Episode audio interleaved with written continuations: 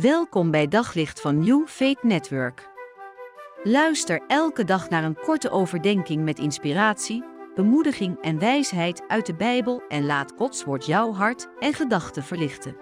In de Bijbel lezen we over God dat God bestaat uit Vader, Zoon en Heilige Geest. Dus is één God die zich aan ons bekend maakt in drie personen. Nou, ik moet eerlijk zeggen, daar kan ik met mijn hoofd niet bij. Dat snap ik eigenlijk helemaal niet. Hoe dat dan zit en hoe dat dan werkt en hoe dat dan kan. En tegelijkertijd, als ik in de Bijbel over God lees, over Vader, Zoon en Heilige Geest, vind ik het ook weer zo ongelooflijk mooi. Want je ziet hoe, hoe God eh, in zichzelf met Vader, Zoon en Geest, uh, hoe ze met elkaar verbonden zijn. Dat lees ik in de Bijbel. Hoeveel ze van elkaar houden. Uh, hoe ze overal samen zijn. Dus waar de Vader is, daar is ook de Zoon en de Heilige Geest. En, en, waar Jezus is, de Zoon, daar is ook de Vader. Hij, is altijd, hij zegt, ik kan niet zonder mijn Vader. Uh, daar is ook de Heilige Geest. En waar de Geest is, daar komt Jezus en daar komt de Vader ook helemaal in mee.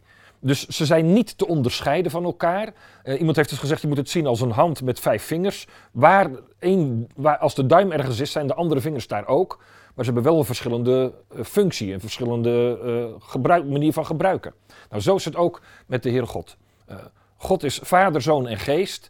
De Vader die ons heeft geschapen, de Zoon die ons heeft gered, de Geest die in ons woont. Maar het is nog steeds één God. En in de Bijbel een heel mooi uh, verhaal, wat heel goed laat zien hoe dat dan werkt met God. En dat is uh, als de Heer Jezus gedoopt wordt. Ik wil het graag uh, ook met jullie lezen.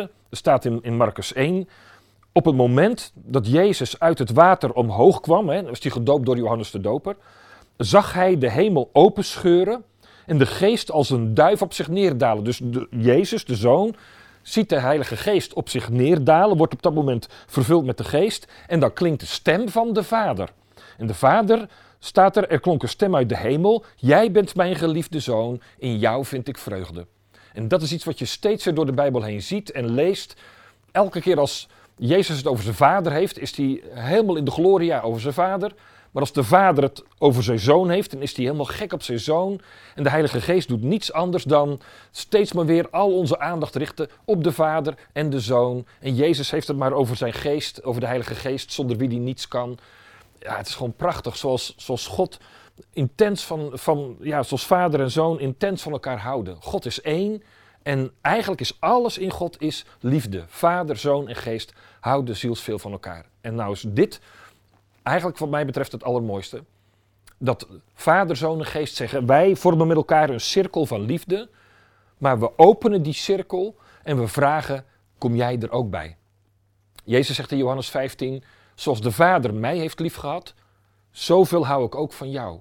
Dus die liefde van vader, zoon en geest, van God, is niet exclusief alleen maar voor henzelf, die willen ze delen. Delen met jou.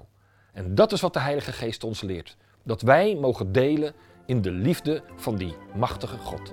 Op zoek naar nog meer geloof, hoop en liefde.